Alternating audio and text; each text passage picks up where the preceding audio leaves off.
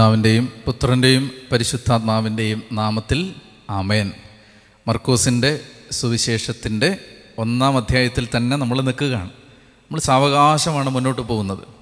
കാരണം നമുക്ക് ഓരോ വചനവും വായിച്ച് സുവിശേഷം സുവിശേഷമായതുകൊണ്ട് നമ്മൾ ഓരോ വചനവും വായിച്ച് പോകുന്നത് വലിയ ഒരു അഭിഷേകം നമുക്ക് തരും. കാരണം നമുക്ക് ഓരോ വാക്യത്തിലൂടെയും ദൈവം ഇത്തവണ എന്താണ് സംസാരിക്കാൻ ആഗ്രഹിക്കുന്നതെന്ന് നമ്മൾ സാവകാശം ആത്മാവിനോട് ചോദിച്ച് മുന്നോട്ട് പോവുകയാണ്. അപ്പോൾ അതുകൊണ്ട് നിങ്ങൾ ആ ഒരു ക്ഷമ ഈ വചന പഠനത്തിൽ കാണിക്കണം. അപ്പോൾ നല്ല ക്ഷമയോടെ താല്പര്യത്തോടെ നിങ്ങൾ വചനം പഠിക്കണം. അതീവ താല്പര്യത്തോടെ തെസലോനിക്കായിലുള്ള ദൈവത്തിന്റെ മക്കൾ ദൈവത്തിന്റെ വചനം സ്വീകരിച്ചു എന്ന് പറയുന്നത് പോലെ താല്പര്യത്തോടെ ദൈവത്തിന്റെ വചനം സ്വീകരിക്കണം. പറഞ്ഞേ ഹാലേ ലുയ്യ നമുക്കിന്ന് കാണാനുള്ളത് മർക്കോസിന്റെ സുവിശേഷം ഒന്നാം അധ്യായത്തിന്റെ ഇരുപത്തി ഒൻപത് മുതലുള്ള വാക്യങ്ങളാണ്. മർക്കോസിന്റെ സുവിശേഷം ഒന്നാം അധ്യായം ഇരുപത്തി ഒൻപത് മുതൽ മുപ്പത്തിനാല് വരെ നമുക്ക് ആദ്യം വായിക്കാം. മർക്കോസ് ഒന്ന് ഇരുപത്തി ഒൻപത് മുതൽ മുപ്പത്തിനാല് വരെ. യേശു സിനഗോഗിൽ നിന്നിറങ്ങി യാക്കോബിനോടും യോഹന്നാനോടും കൂടെ ഷിമയോന്റെയും അന്തർയോസിന്റെയും ഭവനത്തിലെത്തി. ഷിമയോന്റെ അമ്മായിയമ്മ പനി പിടിച്ച് കിടപ്പായിരുന്നു. അവരുടെ കാര്യം അവർ അവനോട് പറഞ്ഞു. അവനടുത്ത് ചെന്ന് അവളെ കൈക്ക് പിടിച്ച് എഴുന്നേൽപ്പിച്ചു. പനി അവളെ വിട്ടുമാറി. അവൾ അവരെ ശുശ്രൂഷിച്ചു. അന്ന് വൈകുന്നേരം സൂര്യാസ്തമയമായപ്പോൾ രോഗികളും പിശാചുബാധിതരുമായ എല്ലാവരെയും അവർ അവന്റെ അടുത്ത് കൊണ്ടുവന്നു. നഗരവാസികളെല്ലാം വാതിൽക്കൽ സമ്മേളിച്ചു. വിവിധ രോഗങ്ങൾ ബാധിച്ചിരുന്ന വളരെ പേരെ അവൻ സുഖപ്പെടുത്തി. അനേകം പിശാചുക്കളെ പുറത്താക്കി.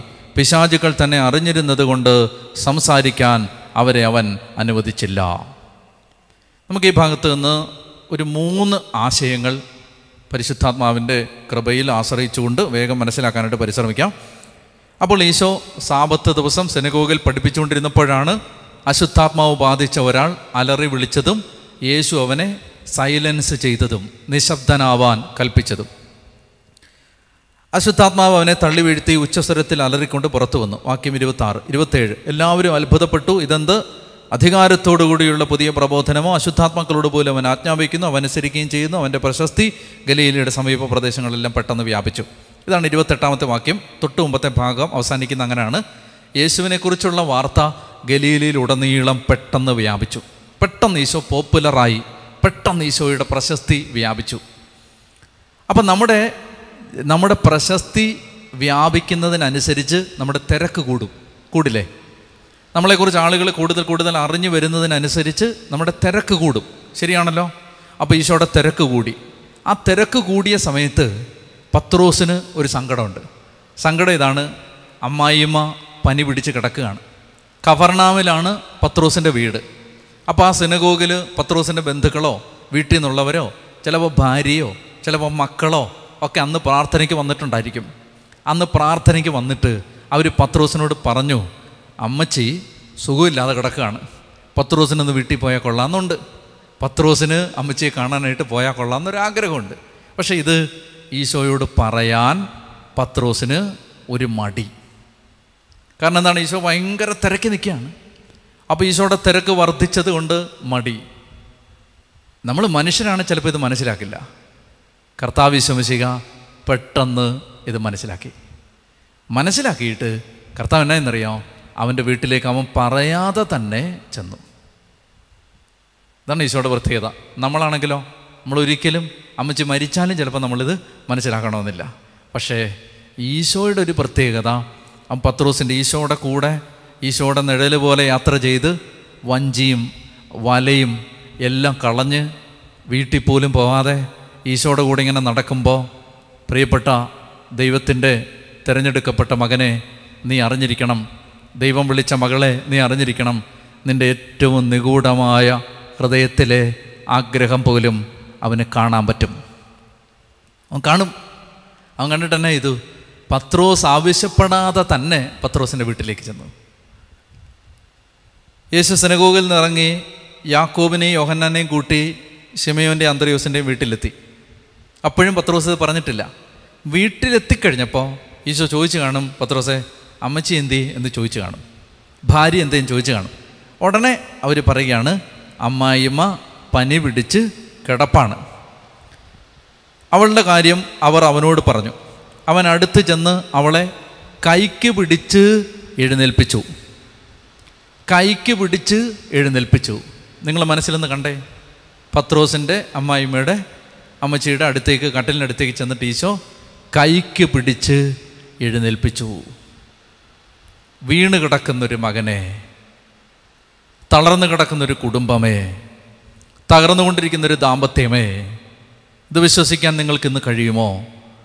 ഈശോ നിങ്ങളുടെ അടുത്തേക്ക് വരാനും കൈക്ക് പിടിച്ച് എഴുന്നേൽപ്പിക്കാനും സന്നദ്ധനായ ഒരാളാണെന്ന് നിങ്ങൾ ഇന്ന് തിരിച്ചറിയുമോ? കർത്താവ് വിശ്വസിക കൈക്ക് പിടിച്ച് എഴുന്നേൽപ്പിച്ചു. അതെനിക്ക് എന്നെ ഭയങ്കരമായിട്ട് സ്ട്രൈക്ക് ചെയ്ത ഒരു വാചകമാണത്. കൈക്ക് പിടിച്ച് എഴുന്നേൽപ്പിച്ചു? അങ്ങനെ കൈക്ക് പിടിച്ച് എഴുന്നേൽപ്പിക്കും. വീണ് കിടക്കുകയാണെങ്കിൽ കർത്താവിനോട് പറയണം എന്നെ ഒന്ന് പിടിച്ച് എഴുന്നേൽപ്പിക്കാവോ? സ്വയം എഴുന്നേൽക്കാൻ എനിക്ക് ശക്തിയില്ല കർത്താവേ. എന്നെ നീ ഒന്ന് പിടിച്ചെഴുന്നേൽപ്പിക്കുമോ? എന്ന് ചോദിക്കാനുള്ളൊരു സ്വാതന്ത്ര്യം ഈശോ നമുക്ക് തന്നിട്ടുണ്ട് പ്രിയപ്പെട്ടവരെ. അതുകൊണ്ട് നമ്മളത് ചോദിക്കണം കർത്താവിനോട്. അമ്മായിമ്മ അവൻ കൈക്ക് പിടിച്ച് എഴുന്നേൽപ്പിച്ചു. പനി അവളെ വിട്ടുമാറി. അപ്പം തന്നെ പനി വിട്ടുപോയി അവൾ അവരെ ശുശ്രൂഷിച്ചു. രണ്ടാമത്തെ കാര്യം എന്താണെന്നറിയാമോ രണ്ടാമത്തേത് കർത്താവ് നമുക്ക് ഒരു അനുഗ്രഹം തരുന്നത് എന്തിനാണ്? കർത്താവ് നമുക്കൊരു ഡെലിവറൻസ് തരുന്നത് എന്തിനാണ്? കർത്താവ് നമുക്കൊരു ഹീലിംഗ് തരുന്നത് എന്തിനാണ്? ഒരു സൗഖ്യം തരുന്നത് എന്തിനാണ്? കർത്താവ് നമ്മുടെ കടബാധ്യതയിൽ അത്ഭുതകരമായിട്ട് ഇടപെടുന്നത് എന്തിനാണ്? നമ്മൾ കർത്താവിന്റെ ശുശ്രൂഷ ചെയ്യാൻ വേണ്ടിയിട്ടാണ്. അമ്മായിമ്മ പനി മാറിയ ഉടനെ എഴുന്നേറ്റ് അവരെ ശുശ്രൂഷിച്ചു. Every one who is delivered is delivered delivered for a ministry in the church സഭയിലെ ഒരു ശുശ്രൂഷയ്ക്ക് വേണ്ടിയാണ് ദൈവം നിനക്കൊരു അനുഗ്രഹം തരുന്നത്. ഇപ്പം നമ്മുടെ ജീവിതത്തിൽ എന്തെങ്കിലും നമുക്കൊരു നല്ല വീട് ദൈവം തന്നു. ഉടനെ ആ വീട് കിട്ടിയാൽ ഉടനെ എന്താ ചിന്തിക്കേണ്ടത്? കർത്താവെ ഈ വീട് കൊണ്ട് ഞാൻ എങ്ങനെ എന്റെ കർത്താവിനെ ശുശ്രൂഷിക്കാൻ പറ്റും? ഈ വീട്ടിൽ ഈ വീട് എനിക്ക് ദൈവവേലയ്ക്ക് വേണ്ടി തുറന്നു കൊടുക്കാൻ പറ്റുമോ? ഈ വീട്ടിൽ എനിക്ക് പ്രാർത്ഥിക്കാൻ അഞ്ചു പേരെ വിളിച്ച് പ്രാർത്ഥിക്കാൻ പറ്റുമോ? കണ്ടോ? അതായത് എന്ത് ബ്ലെസ്സിങ് കിട്ടിയാൽ ഒരു വണ്ടി കിട്ടി. ഒരു വണ്ടി കിട്ടിയാൽ ഉടനെ നമ്മൾ എന്താ ചിന്തിക്കേണ്ടത്? കർത്താവ് ഈ വണ്ടി കൊണ്ട് എനിക്ക് എങ്ങനെ നിന്നെ ശുശ്രൂഷിക്കാൻ പറ്റും? കുറച്ച് പൈസ കിട്ടി. പൈസ കിട്ടിയാൽ ഉടനെ നമ്മുടെ അത്യാവശ്യം കുടുംബജീവിതത്തിലെ ബാധ്യതകളും പ്രശ്നങ്ങളും ഒക്കെ തീർത്ത് കഴിയുമ്പോൾ ഇത്തിരി പൈസ മിച്ചമുണ്ടെങ്കിൽ എന്ത് ചെയ്യണം? കർത്താവ് ഈ പണം കൊണ്ട് എനിക്ക് നിന്നെ എങ്ങനെ ശുശ്രൂഷിക്കാൻ പറ്റും? പണം കൊണ്ട് ശുശ്രൂഷിക്കാൻ പറ്റുമോ? ലൂക്കായുടെ സുവിശേഷം ഏഴാം അധ്യായം വായിച്ചു നോക്കണം. ലൂക്ക ഏഴാം അധ്യായത്തിൽ തങ്ങളുടെ സമ്പത്ത് കൊണ്ട് അവനെ ശുശ്രൂഷിച്ച സ്ത്രീകൾ എന്നൊരു റെഫറൻസ് ഉണ്ട്. പൈസ കൊണ്ട് കർത്താവിനെ ശുശ്രൂഷിക്കാൻ പറ്റും. എങ്ങനെയാണ്? നോർത്ത് ഇന്ത്യൻ ഗ്രാമങ്ങളിൽ നാല് ലക്ഷം രൂപ ഉണ്ടെങ്കിൽ ഒരു പള്ളി പണിയാം. അമ്പത് ലക്ഷവും ഒരു കോടിയും രണ്ട് കോടിയും നാല് കോടിയും കൊണ്ട് കേരളത്തിൽ ഇന്നും പള്ളികൾ ഉയരുന്നൊരു കാലമാണിത്. നാല് കോടി അഞ്ച് കോടിയും മുടക്കി ഇന്നും പള്ളികൾ കേരളത്തിൽ വെക്കുന്ന അത്രയും അത്രയും സുബോധമില്ലാതെ നമ്മൾ പെരുമാറുന്ന ഒരു കാലമാണിത്. നാല് ലക്ഷം രൂപയുണ്ടെങ്കിൽ ഒറീസയിലും ഛത്തീസ്ഗഡിലും ഒക്കെ നമുക്കൊരു പള്ളി പണിയാം. നാല് ലക്ഷം രൂപ മതി. നാല് ലക്ഷം രൂപ. പ്രിയപ്പെട്ട എന്റെ സഹോദരങ്ങളെ നമ്മളിത് മനസ്സിലാക്കേണ്ടത് അപ്പോൾ നമ്മുടെ കയ്യിൽ ഇച്ചിരി പണമുണ്ട്. ഉടനെ നമ്മൾ ചിന്തിക്കണം ഈ പണം കൊണ്ട് എനിക്ക് എങ്ങനെ ദൈവരാജ്യത്തെ സപ്പോർട്ട് ചെയ്യാം? ഈ പണം കൊണ്ട് എനിക്ക് എങ്ങനെ ദൈവവേലയെ സഹായിക്കാം? എന്നൊക്കെ പറഞ്ഞേ ഹാലേ ലുയാ ചെത്തി പറഞ്ഞേ ഹാലേ ലുയാ ഹാലേ ലുയാ ഹാലേ ലുയാ അപ്പോൾ പത്രോസിന്റെ അമ്മായിയമ്മയ്ക്ക് സൗഖ്യം കിട്ടിയ ഉടനെ അവൾ എന്ത് ചെയ്തു? എഴുന്നേറ്റ് അവനെ ശുശ്രൂഷിച്ചു. അപ്പോൾ ഇത് നമ്മുടെ മനസ്സിൽ എപ്പോഴും ഉണ്ടാവണം. എന്ത് അനുഗ്രഹം നമുക്ക് കിട്ടിയാലും. ഇപ്പം ഇന്ന് നിനക്ക് ദൈവം ആരോഗ്യം തന്നിട്ടുണ്ട്. അപ്പോൾ ആ ആരോഗ്യം കൊണ്ട് നമ്മൾ എന്ത് ചെയ്യണം? കർത്താവിനെ ശുശ്രൂഷിക്കണം. നമുക്ക് പ്രാർത്ഥിക്കാൻ ദൈവം ഒരു കഴിവ് തന്നിട്ടുണ്ട്. ആ പ്രാർത്ഥന വരം കൊണ്ട് നമ്മൾ ദൈവരാജ്യ ശുശ്രൂഷയെ ബലപ്പെടുത്തണം. നമുക്ക് മധ്യസ്ഥം പ്രാർത്ഥിക്കാൻ കർത്താവ് കൃപ തന്നിട്ടുണ്ട്. ആ കൃപ കൊണ്ട് നമ്മൾ ദൈവരാജ്യ ശുശ്രൂഷയെ ബലപ്പെടുത്തണം. ഇതാണ് ദൈവം ആഗ്രഹിക്കുന്നത്. അവർക്ക് പറഞ്ഞേ ഹാലേ ലുയാ ഹാലേ ലുയാ ഇനി മൂന്നാമത്തെ കാര്യം. ഇവിടെ അടുത്ത വാക്യം എങ്ങനെയാണ്? മുപ്പത്തിരണ്ടാമത്തെ വാക്യം. അന്ന് വൈകുന്നേരം സൂര്യാസ്തമയ സൂര്യാസ്തമയമായപ്പോൾ രോഗികളും പിശാച ബാധിതരുമായ എല്ലാവരെയും അവർ അവന്റെ അടുത്ത് കൊണ്ടുവന്നു. നഗരവാസികളെല്ലാം വാതിൽക്കൽ സമ്മേളിച്ചു. വിവിധ രോഗങ്ങൾ ബാധിച്ചിരുന്ന വളരെ പേരെ അവൻ സുഖപ്പെടുത്തി. അനേകം പിശാചുകളെ പുറത്താക്കി. പിശാചുക്കൾ തന്നെ അറിഞ്ഞിരുന്നത് കൊണ്ട് സംസാരിക്കാൻ അവരെ അവൻ അനുവദിച്ചില്ല. അന്ന് വൈകുന്നേരം സൂര്യാസ്തമയമായപ്പോൾ എന്തുകൊണ്ടാണ് സൂര്യാസ്തമയമായപ്പോൾ അന്ന് ഏത് ദിവസമാണ്? അന്ന് സാപത്ത് ദിവസമാണ്.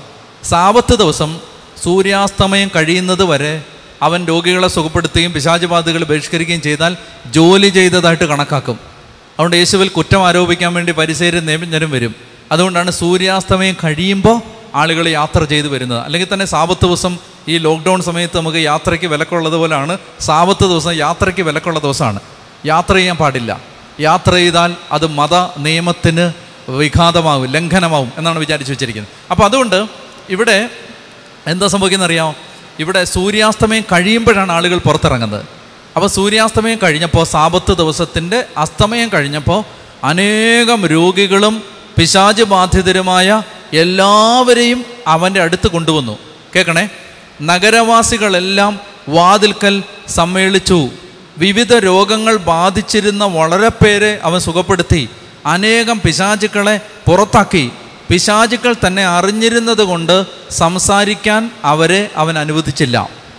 ഇവിടെ ഒരു വ്യത്യാസം സുവിശേഷകൻ വ്യക്തമായിട്ട് കാണിച്ചു തരുന്നുണ്ട്.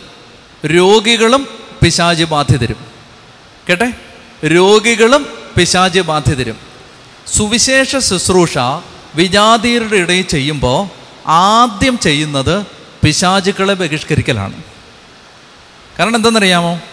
ഒരു വ്യക്തി സുവിശേഷം കേൾക്കാൻ ആവാത്ത വിധം ഒരു വ്യക്തിയെ തടയുന്ന പൈശാചിക സ്വാധീനമുണ്ട്.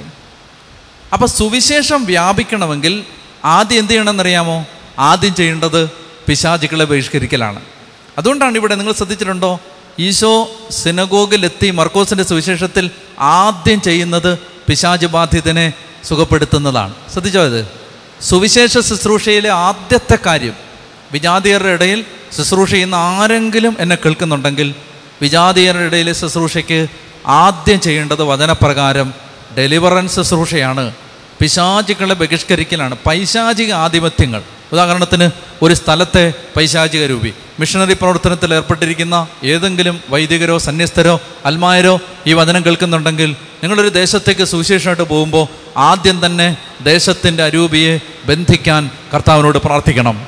ആദ്യം തന്നെ മാലാകമാരിറങ്ങി ദേശത്തിന്റെ ആധിപത്യങ്ങളെ ബന്ധിക്കാൻ വേണ്ടി പ്രാർത്ഥിക്കണം. പൈശാചിക അരൂപികളെ ബന്ധിക്കണം. അതാണ് ഈശോ കാണിച്ചു തരാണ് സുവിശേഷ വേലയുടെ മോഡലാണിത്. അപ്പോൾ രോഗികളെ മാത്രമല്ല ചില ആളുകൾ ഇങ്ങനെ പറഞ്ഞിട്ടുണ്ട് രോഗികളായിരുന്നു. അവർ അപസ്മാര രോഗികളാണ് പിശാച് ബാധ ഉണ്ടായിരുന്ന അർത്ഥത്തിൽ പറയുന്നത്. അതല്ല രണ്ടായിട്ടാണ് പറയുന്നത്. രോഗികളും പിശാച് ബാധിതരും. എന്നൊക്കെ പറഞ്ഞേ ഹാലേ ലുയാ രോഗികളും പിശാച് ബാധിതരുമായ അനേകരെ അവൻ സുഖപ്പെടുത്തി. എന്നിട്ട് വിവിധ രോഗങ്ങൾ ബാധിച്ചിരുന്ന വളരെ പേരെ അവൻ സുഖപ്പെടുത്തി അനേകം പിശാചുകളെ പുറത്താക്കി. പിശാചുകൾ തന്നെ അറിഞ്ഞിരുന്നത് കൊണ്ട് സംസാരിക്കാൻ അവരെ അനുവദിച്ചില്ല.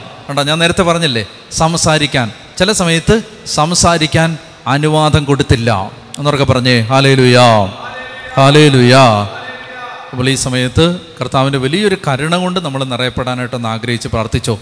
നമുക്ക് സുവിശേഷ വേലയ്ക്ക് വേണ്ടി ഈ പ്രത്യേകിച്ച് കേരളത്തിൽ മലയാളികളുടെ ഇടയിൽ ഒരു ഒരു വാതിൽ തുറക്കപ്പെടണം. അനേകായിരം മലയാളികൾ സുവിശേഷ വേലയ്ക്ക് വേണ്ടി ജീവിതം സമർപ്പിക്കണം. അപ്പോൾ അത് നമ്മുടെ ഈ നാളുകളിലെ വലിയൊരു ആഗ്രഹമാണ്. അപ്പോൾ അതുകൊണ്ട് ഈ വചനം കേട്ടുകൊണ്ടിരിക്കുന്ന നിങ്ങൾ ഏത് കാലത്താണ് ഈ വചനം ഇനി കേൾക്കാൻ പോകുന്നതെങ്കിലും എനിക്ക് നിങ്ങളോട് പറയാനുള്ളത് നിങ്ങൾ സുവിശേഷ വിലയ്ക്ക് വേണ്ടി എന്തെങ്കിലും ചെയ്യണം.